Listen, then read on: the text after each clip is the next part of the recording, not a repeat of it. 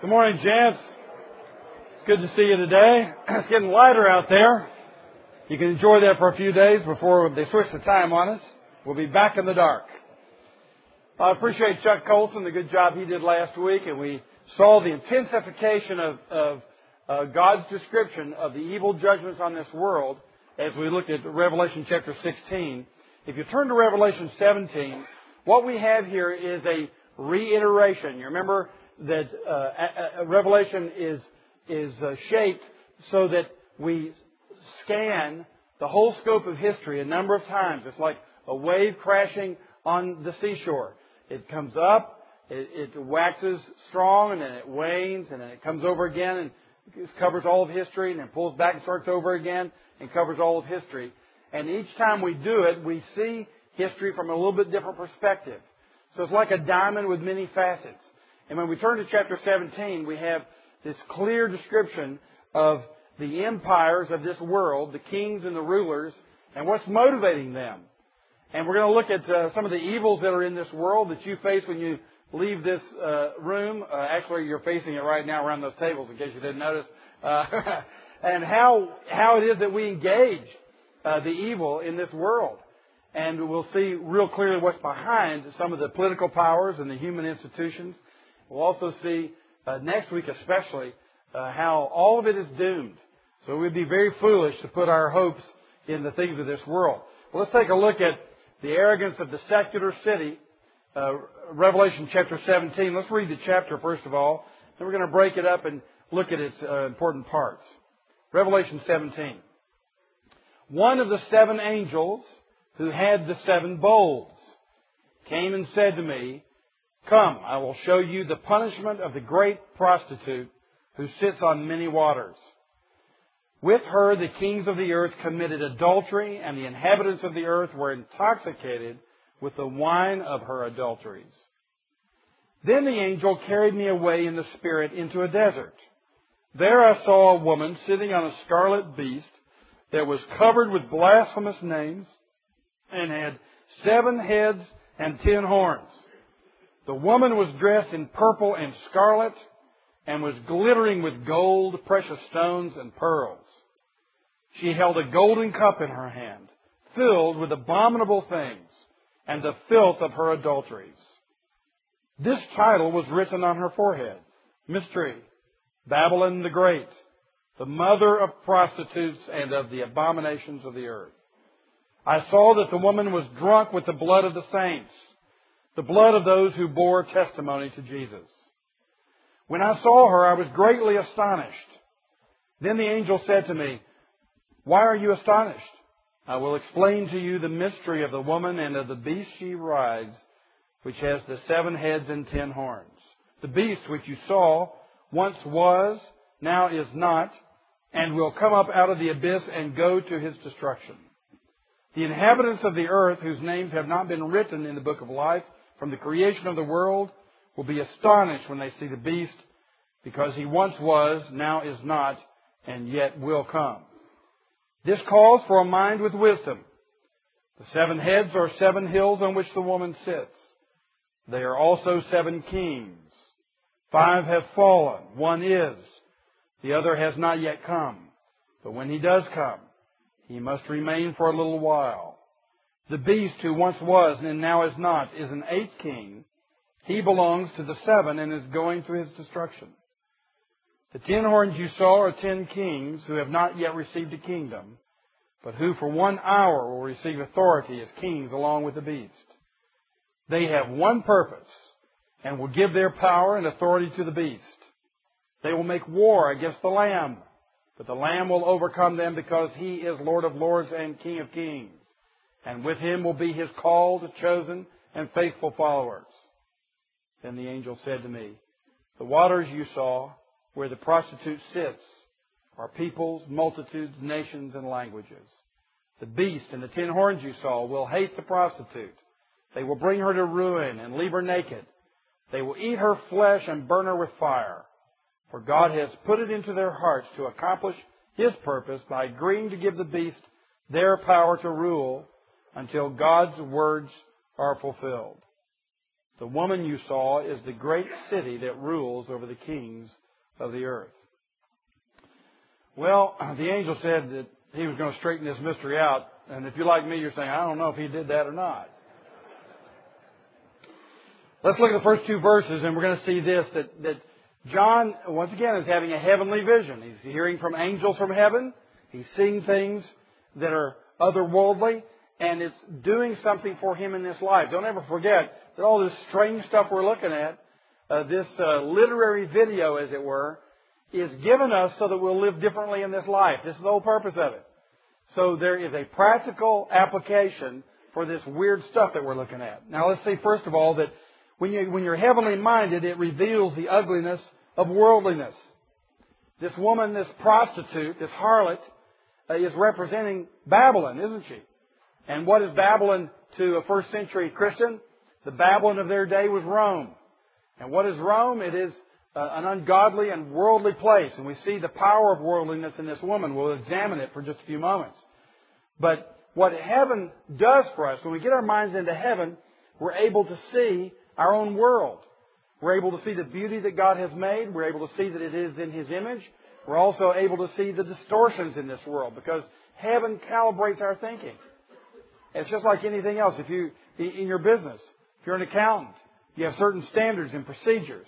And when you're aware of GAAP, then you know when something's out of, out of whack because you're aware of the, of the standard. Uh, it's like the gold standard. So it's, it's true that anything that you use, you have to be familiar with the, the measurement, the calibration of what is accurate, what is good and true and beautiful, and then you can recognize what's not good and true and beautiful. And that's what heaven does for us. And if you'll look for just a moment, leave your finger in Revelation 17, but, but look for just a moment in Colossians chapter 3. And when, when Paul is talking about how we live a holy life, would you notice in Colossians 3, the first thing that he mentions? He's got there at the top of the, if you've got an NIV, it actually heads that chapter up with rules for holy living. Okay, what's the first rule for holy living? See what he says. Since then you have been raised with Christ, this is Colossians 3 1. Since then you have been raised with Christ, set your hearts on things above where Christ is seated at the right hand of God. Set your minds on things above, not on earthly things. For you died, and your life is now hidden with Christ in God. When Christ, who is your life, appears, then you also will appear with him in glory. The apostle is saying you must focus your life where Christ is, and he's at the right hand of the Father in heaven. And we are citizens of heaven, he says in Philippians chapter 3. That's where our citizenship is. That's our nationality, if you will. And we have passports here we're passing through, but our nationality is heaven. So, you know, if, if you're traveling somewhere else in this world, people probably in that country recognize you as an American. You speak English, you're arrogant, you're loud. You know, everybody recognizes the Americans.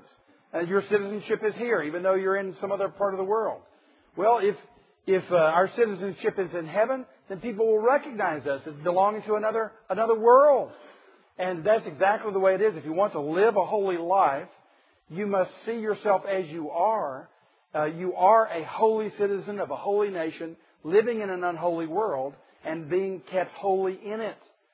So the Apostle Paul here is saying in Colossians 3, that's the way we live this life. It's a heavenly mindedness that's absolutely essential to live a fruitful life in this world. And furthermore, he says in verse 3 there that this is our state. We basically are cryptic in this world. He says, You have died and your life is now hidden. The word is the same word from which we get cryptic. It's, it's hidden in God. People don't completely understand our identity because we're cryptically heavenly citizens. But he says, One day Christ is coming, and you see this in verse 4 when he comes, who is your life, you will appear. And the word is apocalyptic, uh, from which we get the word revelation. You will be revealed. When Christ comes back, you're fully revealed and you will be known for who you are in toto. That's the Christian mindset. That's the Christian life. It is a heavenly life on this earth. Now, back to Revelation 17. So, what John's apocalypse is doing for us is giving us a heavenly perspective on this temporary, broken world in which we're living. And when you have a heavenly perspective, the first thing you're going to notice is that worldliness is ugly. Now, what is worldliness? Take a look at 1 John 2.16, or you can just listen to me. John says in his first epistle that worldliness is, first of all, the lust of the flesh, the desires of the flesh. What's the flesh? Well, it's not just the, the skin, although there's a connection. It has to do with your fallen nature. And there's, there are desires that come from it. And all these broken desires. It's, and you know, if you know the history of alcoholism, you can look at almost any person who's, who's uh, struggled with alcoholism, some of you in this room, and you know that you can go back, if you've been to AA or any other sort of treatment, you can go back and you can see a line of brokenness in your family. And it's almost always there. In, in over 95% of the cases, it's, it's there. Where there is a hole in your heart you're trying to fill with something else. It's a sense of affirmation or being loved or something else. It all, almost always stems from a dysfunctional family where there was uh, where there was the absence of the kind of affirmation and love that you normally need in a healthy environment. And so that's a desire that comes from your own brokenness, a desire to fill that up with something. Those of you who have had real trouble with your sexual life, where you've either uh, participated as, as a single person in inappropriate relationships sexually, or even as a married person where you've committed adultery, and you, you just sometimes you just feel like you just got to have it. I mean, if you read a history of uh, John F. Kennedy, uh, this this most recent one that came out uh, uh, uh by Dol- Rob Dallek uh, just uh, two three years ago. Uh, if you if you read that, you'll see that Kennedy basically would say if he didn't have have sex with some girl almost every day, he'd get these excruciating headaches. I tried that on my wife; it didn't work a bit. It's, uh, but but he he literally Kennedy had a sexual addiction. And who knows what? I mean, I'm, I'm no uh, psychologist, but I, I guarantee you, you could go back to that family and you'll find uh, some deprivation in his life of, of love, and he was looking for it, of course, in the wrong way. He was just trying to fill, fill up the hole. And it was the lust of the flesh. He just felt like he had to have it. His whole system was geared toward it. Now, we know that the gospel overcomes these things, but you're still left with the scars. And whatever you struggled with by nature, you'll struggle with in your Christian life. You'll find the gospel is the answer for it. Jesus Christ is the answer for it. But what is worldliness? It is that aching desire of the flesh that is for things that are not honoring to God and honoring to yourself and not helpful to your neighbor. It's the brokenness and the sin and the intense desire of the flesh. Secondly, it's the lust of the eyes. One of these days, our eyes will be for beholding the fullness of the glory of the Lord Jesus Christ and responding to what we see. Our eyes will be to be filled with Him and to be perfectly satisfied so that our, our eyes would desire nothing less than Him and nothing other than Him. But for now, our eyes are broken, just like our flesh. We see things that we think we want. You know how it is. You go through a buffet, you know, about two plates full of food, and you get halfway through the first one, and you say, What was I thinking? Well, your eyes were bigger than your stomach. Uh, some of you, it's the other way around. Uh, but it's all because of the eyes. You see something you want. And you know, uh, when I when I'm doing premarital counseling, I'm trying to explain to the couple the difference between when we get to the sex talk, uh, the difference between. And by the way, that's right before the wedding because you know it's hard enough as it is. But we're talking about some of the differences between male and female, and I'll I'll just ask, uh, you know, what is the the the five senses? Which one is the one that kind of ignites the man? And of course, the man knows every time it's his eyes, you know, so what he sees. You can just feel the girl go, oh no. You know, and of course, I'll ask him, what, what of the senses is it for the woman? He, he rarely gets it, you know. It's the ear. And then of course he's going, oh no, you mean you gotta talk sex? You gotta talk love while you're doing sex? I don't know how to do that, you know. Uh, how do you make love with words? I don't know. The, the big doofus, you know, sit there, oh, and, uh, and most guys go on for 10 years and never get it, you know, that, that uh, the woman wants to be loved verbally. Of course, the woman doesn't get it either, and she doesn't realize she's on display. It scares the bejabbers out of her. Well, men are built that way, and we especially are lustful with our eyes. We can see dollar signs. We can see uh, women. We can see all kinds of things that, that then incite desire among us. And really, what the scriptures are saying is that's not just loving the world in the right sense of appreciating the handiwork of God. That's one thing. But this is the lust of the eyes and desiring it for yourself for destructive purposes and for purposes that don't honor God. And thirdly, the pride of life. Now that's what John, how John describes what worldliness is, which is the essence of this harlot who's sitting on the beast. She is representing this kind of worldliness that is absolutely destructive, the pride of life. So that as uh, Satan said to the woman in the garden, you can be like God. And the ego, the man's ego, it may be fragile, but it's big. And uh, that's another thing women have to understand. That, yes, it's big, but it's very fragile. Be careful with the guy. You can break him. Uh, so anyway, we have this huge ego, and it's our pride.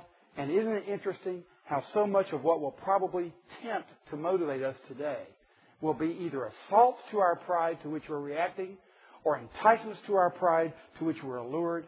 It's amazing if you if you were to do a spiritual analysis of the decisions you make today and the words that you say today, and if you were to get a percentage on how much of them were motivated by the pride of life, I bet you'd find it's around 75%. It's incredible how the pride of life, seeking to be like God and arrogating to ourselves, this is the arrogance of the secular city. It is arrogating to the city what belongs to heaven. And the pride of life is arrogating to man what belongs to God. That's the problem. We're built in the image of God. We have reason to acknowledge and appreciate the incredible beauty of a human being, the incredible complexity and wisdom of a human being. But there's a difference between acknowledging how God has made us and arrogating something to ourselves that does not belong to ourselves. We're not the creator, nor are we the sustainer, nor are we the ruler of the earth. But men will act like it when they get the power to do it. As Clinton said, I did it because I could. There is the pride of life. You can do it, you have the power to do it, and therefore you do because there is no constraint on your being a man and God being God. And so when we have the power to take His place, we'll often do it because of the pride of life. Now, that is the essence of worldliness. Now, look what, what John is seeing in this vision. First of all, worldliness will be punished. In verse 1, we are told, he says, uh, Come, I will show you the punishment of the great prostitute. So John is seeing not just a display of worldliness so that we can all see how ugly it is, although that's the first thing we're noticing here. But the outcome is going to be that there's a final punishment for worldliness. And we'll see that especially next week in the next chapter. Secondly, worldliness is whoredom. It is a prostitute. Now why, why does he use the word prostitute? Well, if you'll look in your text, the word, the word whore or prostitute is a word from which we get pornography. It's just porn, porneia. And that's the root word for prostitute and for the sexual immorality or the adultery that's mentioned here in these verses. And John uses it five times in these few verses. He's obviously making a point. Now, he's not just talking about this woman being a symbol of sexual immorality, although she is. But that's not all that she is. She's a symbol for worldliness. Well, if she's a symbol for worldliness, why did he talk so much about her being a whore, using a sexual image? Well, all you have to do, once again, is go back to your Old Testament, which is what John's doing all the time. And over and over again, you'll find that God uses the analogy of prostitution to talk about the abandonment of His people from the covenant with Him. So he will say, You're prostituting yourselves, you're adulterating, you're turning from God as your uh, groom to some other God, and whoring with her is the kind of language that will be used in the Old Testament. And that's all that John is seeing here. That worldliness presents itself to you as a prostitute. And so when you go after worldliness, you're hooking up with, with one that takes you away from your real groom, your real spouse, the Lord Jesus Christ. So worldliness is not some innocuous, uh, neutral thing. You can go either this way or that way. No, you're making a decision between keeping a faithful covenant with the Lord Jesus Christ or whoring with another. Now think about what a prostitute does to you. First of all, she's trying to allure you not so that you'll uh, be a better person. Think about it. She's getting into your back pocket. That's her interest. And let me say, Anybody who doesn't have the deepest sympathy for prostitutes has not thought more than about two minutes. And some of you here deal with trying to recover and restore prostitutes in this city. And you know how broken they are. They're almost always abused. They're almost always enslaved to drugs. They are treated unbelievably poorly in these nightclubs around here. And to think that the men of this community go out and observe them and get their kicks by looking at them, and these women are in virtual spiritual slavery. And uh, it's an absolute tragedy that we see that as a neutral as well. It's one of the most degrading things done in our culture. And we're putting up with it. Some of our sons are going to those places, and some of us may be going to those places, and all it is is being prostituted. Someone getting your money and using something that's destroying another life and getting you to enjoy it and taking your money for it. Now that's what happens in prostitution. It's destroying lives. It's the exact opposite of what a woman needs from men. And you'll find almost always she was abused by her father sexually or her older brother or some other thing. And she just has, has the lowest self-esteem. She's right next to suicide when they're in these things. This is not pleasurable for a woman. So you're having a, a destructive behavior for a woman. She is observed by other men and their money is taken and you're getting ripped off. So what happens when you go to a prostitute? You're getting ripped off. Sometimes you get AIDS, you get disease, you get sick, you get taken advantage of. So the, the analogy that's being used is this, this whole idea of satisfying the lust of your eyes, the lust of your flesh, and your pride, satisfying it all of it, is completely destructive. It is whoredom. It's prostitution.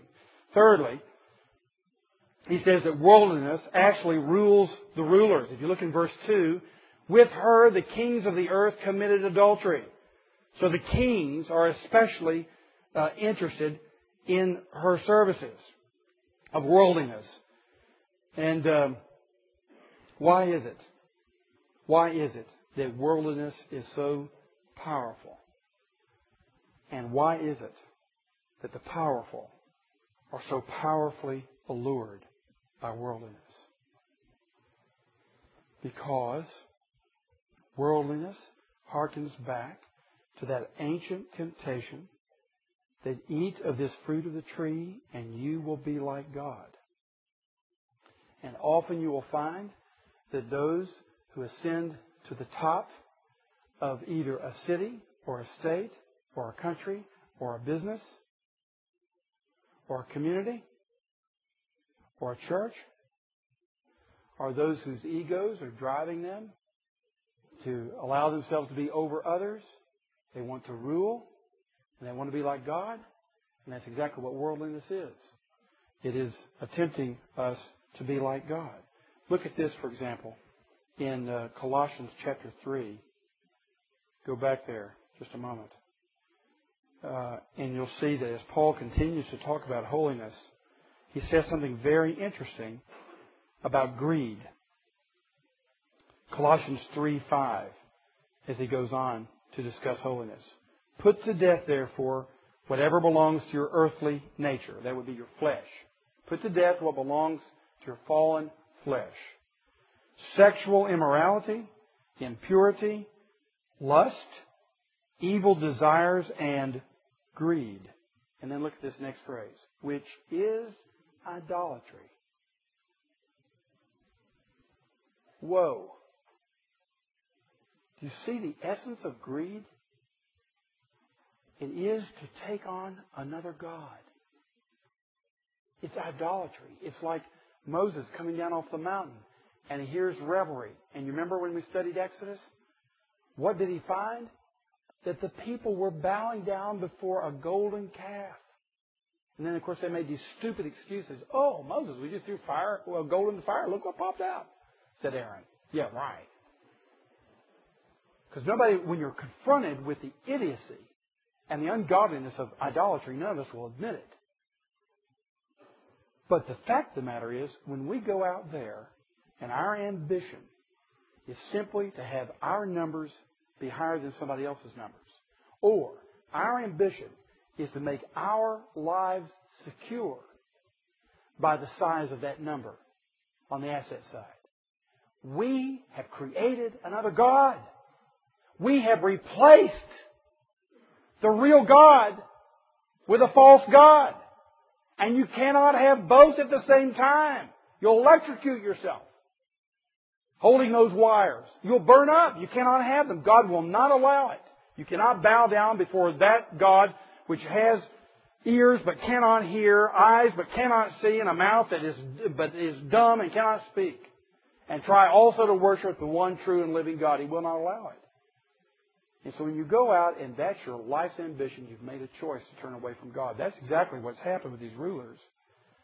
The problem with a ruler, one who's governing, and all of you govern in some way. It's only a matter of degree. And you simply have to watch out for governing in this world. When you govern, what happens is you begin to think of yourself as the God. And that's the reason then that they are particularly drawn to worldliness. Because worldliness plays right into the game. And so how many assets do you have as opposed to how many assets somebody else has? How many airplanes do you have versus how many airplanes somebody else has? How big is your palace compared to somebody else's palace? And gentlemen, it's happening right here in our culture. You know, you, maybe you've seen this book that was written not too long ago called The Luxury Class. And it's really just a replay of some work that was done in academic circles, economic circles uh, over 100 years ago to show that when a culture is increasing in its wealth, what happens is the bar continually moves as to what you actually need to get along.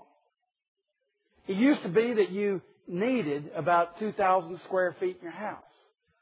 Now you need about 4,500 square feet in your house. Same size families, actually a little smaller, but we need more square footage. Used to need this kind of a vehicle. Now you need this kind of vehicle. And what is regulating your thought about what you need? Does it have to do with a serious look at the Lord, the Great Commission, and the state of the world around you? No. It has to do with what Joe has who works in the other office right across the hall from you. That is what defines need. Where's everybody else going? And you could just drive through the neighborhoods, you can see. Everybody's building these big things because so and so else built these big things. And what would it be like if people come to my house? I'd be embarrassed if I didn't have one of these big things. It's the luxury class. So we no more think about managing our resources for the kingdom of God and for the glory of God. We tend to think about managing them for the ruler, myself. That is what worldliness does. It is very ugly. It's a prostitute and it rules you. Now, you are being told by worldliness how to live your life. Once you give yourself to that God, that God will take rule over you. That prostitute will run and ruin your life. And fourthly, worldliness intoxicates the whole world. Look at 2b. With her the kings of the earth committed adultery, and look, the inhabitants of the earth were intoxicated with the wine of her adulteries. That is to say, it's not just the ruling class, it's not just the wealthy class. Now you can go to any economic sector in our culture and you'll find this just pervasive. It was so interesting to uh, preach the gospel in the former Soviet Union right after the wall came down. And I had the privilege of preaching in Western Ukraine before they had ever heard the gospel. The only gospel they'd ever heard was the Roman Catholics fighting with, uh, or rather the Ukrainian Catholics fighting with the Ukrainian Orthodox over a, a church building. That was about it. They never heard the gospel of Christ. And for reasons we can understand, when you're in an oppressive communist environment and you're, you're uh, oppressed, the church sometimes tends to, to die down and not really have the zeal of the gospel anymore. But we'd go to places where they'd never heard that you could put your trust in Jesus Christ and have a living relationship, personal relationship with Him and know that you're going to heaven. And the people were just clamoring for Bibles, for the gospel.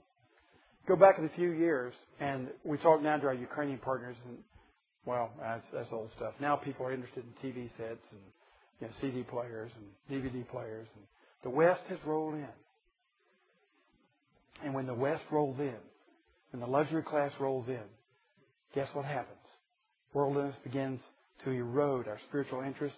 And no matter how these, how wealthy you are or they are, it intoxicates the whole world.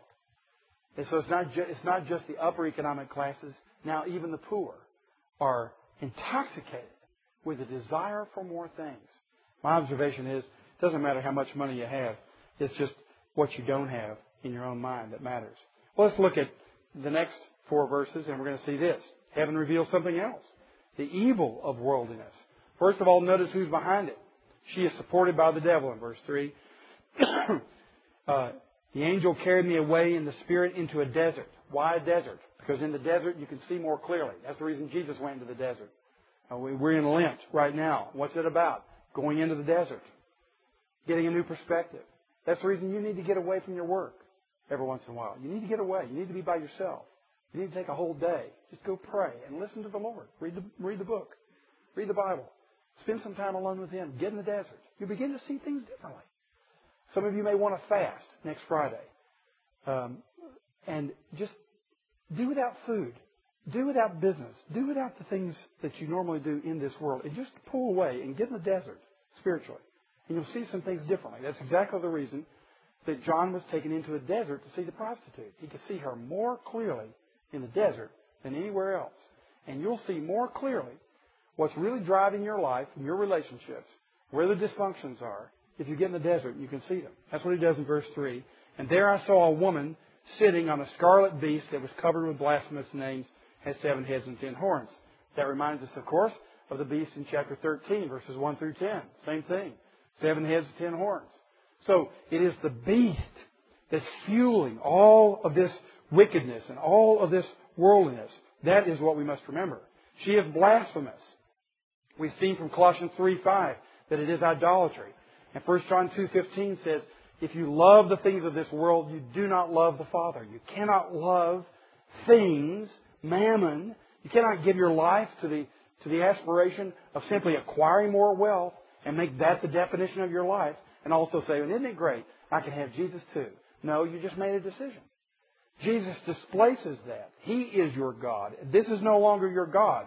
This now, this wealth now serves this God. The one true and living God. It comes into service of God rather than displacing Him. So she is absolutely blasphemous, has blasphemous names written all over her. But notice, she's alluring. People say, why can't I conquer this worldliness?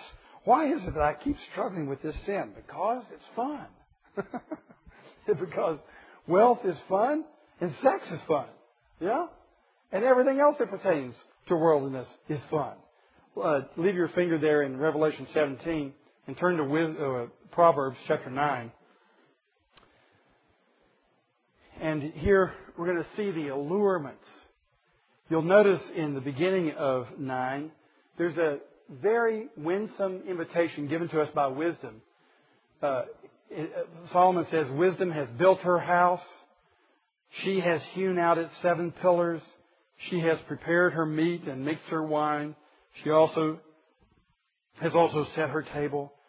She has sent out her maids, verse 3, and she calls from the highest point of the city that all who are simple come in here. She says to those who like judgment, Come, eat my food and Drink the wine I have mixed. Leave your simple ways, and you will live. Walk in the way of understanding. Then look at verse 13. The woman folly is loud. She is undisciplined and without knowledge. She sits at the door of her house on a seat at the highest point of the city. And do you notice the parallel? We were just told that wisdom was on the highest point of the city. Took the most prominent place in the city. You've got the church building built right there on the, on the hill. And she's, she's beckoning everyone who comes by. Come on up the hill. Ascend the hill to wisdom. What does folly do? Fix the hill next door. Puts her temple right on top of that hill. Come on up to foolishness. Come on up. Look at the parallels. Uh, she puts herself on the very prominent part of the city, calling out to those who pass by, who go straight on their way. Let all who are simple come in here. Same message. Let all of you who are simple and need wisdom come on in here. She says to those who like judgment. Then look at the difference. Stolen water is sweet. Water tastes better if you don't have to pay for it. But food eaten in secret is delicious. You can take some things that don't belong to you and eat it in secret and take advantage of other people, oh, it tastes even better. You know how you say sometimes, honey, it just tastes so much better when you fix it. She goes, yeah, right. And here Folly is saying, oh, it tastes so much better when I steal it for you and just give it to you. It's, it, it's so much more fun to take a vacation on cheating on your expense account than actually having to earn the billion dollars. Come on. It's fun. Don't be so foolish. Don't be so square. It's delicious. But little do they know, look at verse 18, that the dead are there, that her guests are in the depths of the grave. She's got some bones down in the basement. Better watch out going into that place. So she is alluring. She has something to sell. Worldliness can sell. It's very alluring. It's very powerful. Your flesh is drawn to it. Your eyes are drawn to it. Your pride is drawn to it. So that, that suggests that we're going to have a battle on our hands. But notice how filthy she is. If you look in verses, uh, the last part of verse 4, back to Revelation 17 now. If you look at the last part of verse 4 and verse 5, you'll see that uh, although she she has gold and precious stones and pearls, and she's really gussied herself up, and she's holding a golden cup in her hand. She looks very prosperous and wealthy. Look at that cup. It's filled with crap, abominable things, and the filth of her adulteries. And look at her forehead. Mother of prostitutes. That's who you're loving. That's who you've got a great relationship with if you're, if you're worldly. Congratulations. You're making love to the mother of prostitutes, the mother of a house. Whoopee. Wonderful. Boy, you've really come up in this world. She's absolutely filthy with her cup, her title, and then look, she's drunk too. She's not thinking clearly. She's intoxicated herself. She's not, she's not doing even what's in her best interest, much less yours. That's what worldliness is doing to you. It's, it's drawing you to that which is the opposite of health. And then let's look at verse 6. We find that she's also violent. She is drunk with what? The blood of the saints. And in John chapter 15, Jesus explains why this is. What does this mean that she's drunk with the blood of the saints? In John 15, Jesus says this If the world hates you, keep in mind that it hated me first. If you belong to the world, it would love you as its own. As it is, you do not belong to the world, but I have chosen you out of the world. That is why the world hates you. Remember the words I spoke to you. No servant is greater than his master. If they persecuted me, they will, also, uh, they will persecute you also. If they obeyed my teaching, they will obey yours also. They will treat you this way because of my name, for they do not know the one who sent me. So they're going to treat you, if you're a follower of Christ, the same way they treated him. And worldliness chewed up Jesus in the flesh. He died on a cross because they hated him because he challenged this world's systems.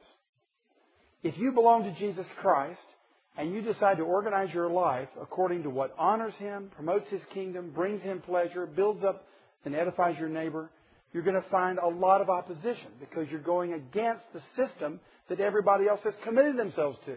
And they don't like that. And they hate what you're teaching, what you're standing for, and eventually they hate you. So what you find is all the kingdoms of this world, the great kingdoms of this world, whether it be Egypt, Babylon, Medo-Persia, Greece, or Rome, they all chewed up Christians, or shall we say believers. Because some of them were in the Old Testament period. Most of them were. They all chewed up believers. They all chewed up followers of Jehovah. So don't expect that you're not going to get chewed up too.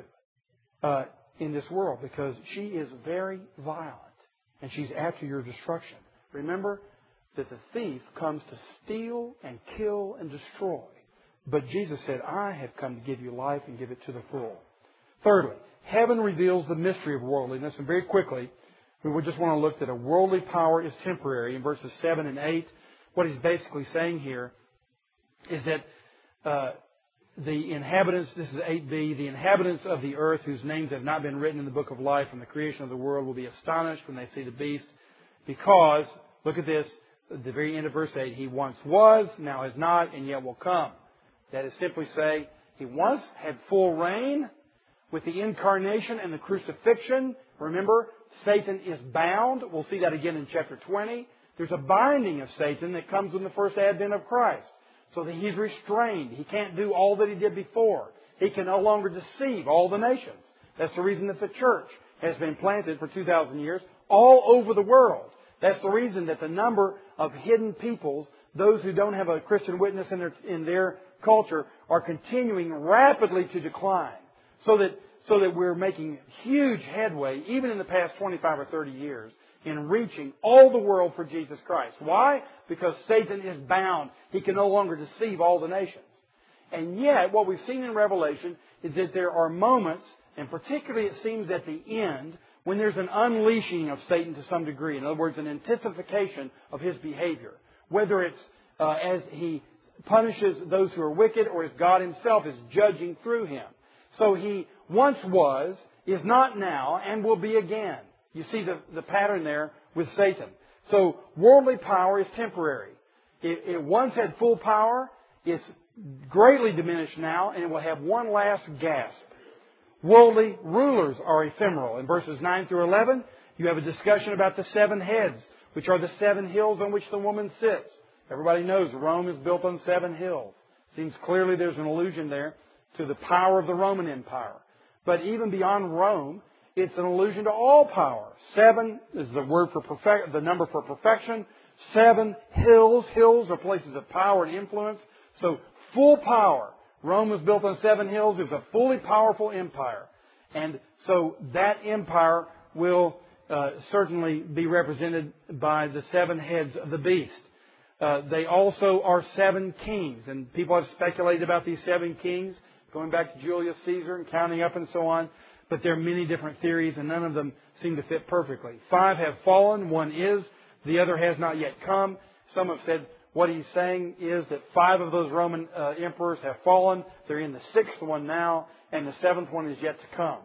Uh, I really think he's dealing with symbols again, and simply saying his history has had its five rulers, whether you say Egypt, Babylon, Medo-Persia, Greece, and Rome, and we're in the sixth one, and the seventh one is yet to come. I think he's simply saying we're toward the end of the time. And then uh, you have the beast who once was, now is not, is, in, is an eighth king. He belongs to the seven and is going to his destruction. So you can see that what John is seeing is that we're in the process of various kings arising up with power, with worldliness as their goal, and they're passing away. They are ephemeral.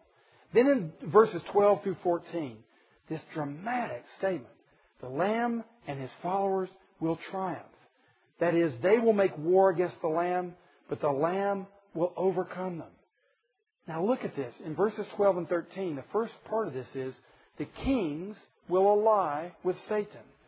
The ten horns, verse 12, that you saw are ten kings who have not yet received a kingdom, but who for one hour will receive authority as kings along with the beast. They have one purpose and will give their power and authority to the beast. Now, who are these ten horns? Once again, lots of speculation about who these ten horns are. Ten kings of some sort. Some say, well, this must be the European uh, Union.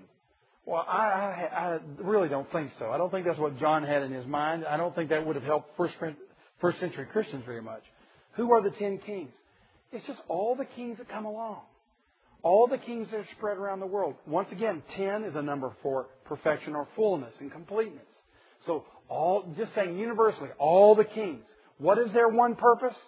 Their one purpose is worldliness, to arrogate to themselves what belongs to God, and they do it by selling their souls out to the beast himself. So they're in alliance with the evil one. And secondly, verse 14, the Lamb will defeat the kings. Look at this. They will make war against the Lamb, but the Lamb will overcome them because he is Lord of lords and King of kings. Look at this. Look at the analogy. you have these powerful horns, which represent strength, military might, economic might, political power, and who's defeating them? A little sheep. A lamb. Are you kidding me? You see the irony? We've, we've heard it so many times in our lives, we don't, we, we don't see the contrast anymore. But John is saying, look at this. A lamb defeats them.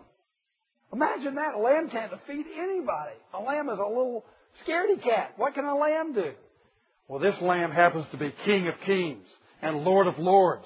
And he will defeat all of the worldliness, all of the rulers of this world who've sold themselves out to the prostitute, all that opposes God. And notice secondly, so will the followers. In 14b, and with him will be his called, chosen, faithful followers. Gentlemen, when you represent the Lord Jesus Christ, when you stand for Him, when you believe His Word, when you build your life on faith in His Word, when you proclaim His Word, when you testify to what He has done for you, you are powerful. You bring down thrones and kingdoms and rulers. And by your blood, even when you're sacrificed in death, you establish the kingdom of God which is taking over all the kingdoms of this world. That's what John is seeing in his heavenly vision. That we win in the end through, not through swords, loud clashing and stir, of uh, and the roll of stirring drums, but through deeds of love and mercy, His heavenly kingdom comes, as we sang a moment ago. Through the proclamation of the gospel, and through the love of the Lord Jesus Christ, this worldliness, this prostitute, this whore is completely defeated. Well, that's what John is seeing in the vision. And that's, that's what we need to hear today. That we are not involved in some futile attempt to be good and to be chewed up and to lose in the end. Well, we may want to be good, but it's because we're on the side of the good lamb who is the triumphant lion who's taken over this world and all of its kingdoms and this universe, and we're going to plan to be on the right side. And we're going to end up winning in the end. Lastly, that heaven reveals the destruction of worldliness. In verse 15, she has great influence for evil, as you see, the waters you saw where the prostitute sits are peoples, multitudes, nations, and languages. She's sitting over the entire world. It doesn't matter whether it's Hindu world, Buddhist world, Confucianist world, Muslim world, Judaistic world, Christian world. She's ruling over, the prostitute is ruling over the rulers of this world. Look at all of them. They all eventually will, will become corrupted because they give themselves to it, to their flesh. But look at verses 16 and 17. Ultimately, the beast himself turns on the whore and completely devastates and destroys her. He's using worldliness to destroy people, and eventually he will get the prostitute himself. All those who've exalted themselves, all those who've boasted of their self vaunted accomplishments, all those who've acquired great wealth and made it their God, they're going to be chewed up by the evil one. He is alluring them into his house, and no one has examined the dead bones in the basement. That's exactly what he's trying to do, is destroy you. And he's found something in your weak flesh and in your eyes that see things you want and in your pride that he can tweak, and he's coming to you to absolutely burn your life up. That's exactly, she, even she's destroyed. Evil caves in on itself. And notice in verse uh, 17, it's the plan of God. That's exactly what he's doing. For God has put it into their hearts to accomplish his purpose by agreeing to give the beast their power to rule until God's words are fulfilled. So evil's house will be divided. God has planned it that way. To judge the world. Lastly, the rich and powerful are simply fools.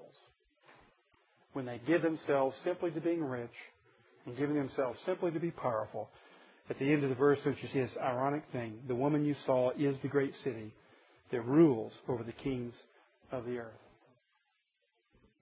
This sad woman, this self-destructive woman, worldliness, is ruling. And the rich and the powerful give themselves to her. It's so sad, so tragic that human beings, men, made in the image of God, meant for glory, destined for greatness, destined for fellowship with God, are taking this cheap substitute that looks so wealthy, looks so great, looks so powerful, looks so satisfying. And you, you can take the rich people of the world. Uh, John D. Rockefeller says he made many millions, and he said none of them made me happy. John Jacob Astor said, I'm the, I'm the most miserable man on the face of the earth. Uh, over and over again, you just get the testimonies of people who have made money their gods.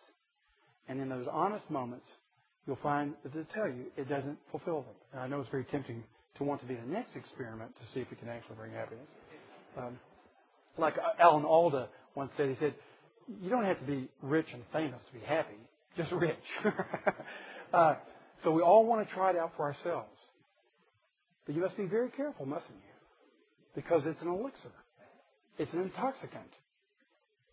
And the more you take of it, you won't find the happiness, but you'll find more of a desire to find more happiness through more money. It is an intoxicant that simply leads you down the road to destruction. Okay, lastly, we got three minutes. So what? First of all, don't be allured. John says you've got to make a choice. So just make the choice today. It's not because simply that worldliness can't make you happy. That's not enough to make a choice on. I mean, why not try that as well as anything else? At least it's a fun game. The reason you make the choice is that Jesus Christ does satisfy the soul. And when you make, when you're experimenting over here, you have left the real God. You've left the one who is the lover of your soul and the one who can satisfy you regardless of your worldly possessions and whether your ego is being fed or not and whether your sex life is going just the way you want it to or not. You've got the one who can satisfy. And when you're chasing after this, you're not chasing after him. So he says, you cannot love both God and mammon. For he says, Jesus says, you will either love the one and despise the other, or you'll give yourself to one and, and devote yourself to one and not the other. So they're, they're opposites. Secondly, don't fall asleep. So don't be allured by worldliness, and also don't just simply pull out, because in 2 Corinthians chapter 10, Paul speaks of the Word of God and its power, and he says this The weapons we fight with are not the weapons of the world. On the contrary, they have divine power to demolish strongholds. We demolish arguments and every pretension that sets itself up against the knowledge of God, and we take captive every thought to make it obedient to Christ. Does that sound like a pacifist? Does that sound like somebody who's just letting things roll, just trying to stay out of trouble? Now, here's a man who's engaging his world. There are two mistakes that are commonly made. One is pietism and the other is activism. Pietism is simply saying, I'm going to remove myself to my monastery. Now, I'm all for monasteries that people are going there aggressively to pray, to engage the battle. And, and those who are praying in monasteries who are engaging the battle, more power to them. We need people who are devoting themselves to the real weapon of prayer. Great. But going into a monastery to get away from the temptations of this world, you've simply disobeyed the gospel. Because Jesus said in his high prayer, in his high priestly prayer to his Father, Father, I don't mean for you to take them out of this world. He's praying for us to be kept holy in this world and to serve as lamb among the lambs among the lions, as among the wolves. So it's not pietism just pulling away from the world. Neither is it activism to go in there and just simply think about politics and money and military, I'm going to change this world. No. It's going to be, on the other hand, a prayerful engagement. That's the answer. We're depending upon the Lord. We're asking for His help. We realize He has the resources and the power to do all things. We're not trusting ultimately in our own finances or our own security physically or our own strength or our own abilities. We're depending upon Him, but we go and engage this world in every discipline. And the problem in the medical field is young doctors Young nurses need to be able to see physicians who have figured out the difference it means to be a Christian in that workplace and who have developed what Harry Blamires used to call a field of discourse.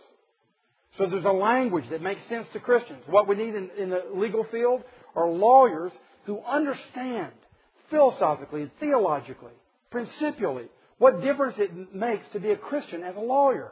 How do you think as a lawyer? What are the ethics of a lawyer? What we need in the business uh, realm are men and women who will establish not only good examples, but who have thought through how a Christian not only survives, but abounds and transforms the business world. Today is St. Patrick's Day. He died 1544 years ago. What did St. Patrick do? As a teenager, he was taken captive by Irish pirates and abused. He got out of there, got back to France, joined a monastery, had a dream Go back to Ireland. What? Go back to Ireland and proclaim the gospel to the Druids. He obeyed that dream against the will of his parents. And after years, he ends up starting his ministry in Ireland at the age of 43. And he proclaims the gospel. He is threatened. He is imprisoned. The Druids do not deal with him very nicely. But after those years of ministry, he dies at 74 years of age. He has led 120,000 people to Christ and planted 300 churches. Because he decided he wasn't just going to withdraw from the pain. He was going to engage the nation. And because he engaged the nation of Ireland, there are missionaries that went from Ireland. This is now in the 5th century AD. missionaries from Ireland that went all over continental Europe and spread the gospel. And in some sense, it saved Western civilization. Because one man got the vision for taking the gospel and transforming his world however he could. That's what it means for us to go into the world. Not to be allured and, and taken by it so that we now, we're the whorehoppers, but we go and we challenge the prostitution of the world. We go and we challenge the worldliness of the world by setting an example and knowing clearly how we're supposed to live our lives as Christians. And you know what? That is powerful. That demolishes strongholds. That changes businesses and law firms and hospitals. That changes cities and nations and worlds. When men give themselves to the eternal gospel of our Lord Jesus Christ, the old whore comes off the beast. And you can begin to see the power of the eternal truth taking place in your life and your place of service today. Let's pray. Father, thank you for the good news of the gospel that it is powerful. It does bring down strongholds and it brings down the prostitution of worldliness in our lives around us. And God, we pray that you'll help us not only to rein in the lust of the flesh and the lust of the eyes and the pride of life, but Lord, help us to let go with you today, to love you, to ask you to take over our lives, to rule over us, and to make us your soldiers in the world today. And Lord, may we have the pleasure of seeing the beginnings of the reign of the Lord Jesus Christ even in this life. For we pray in His everlasting name. Amen. God bless you.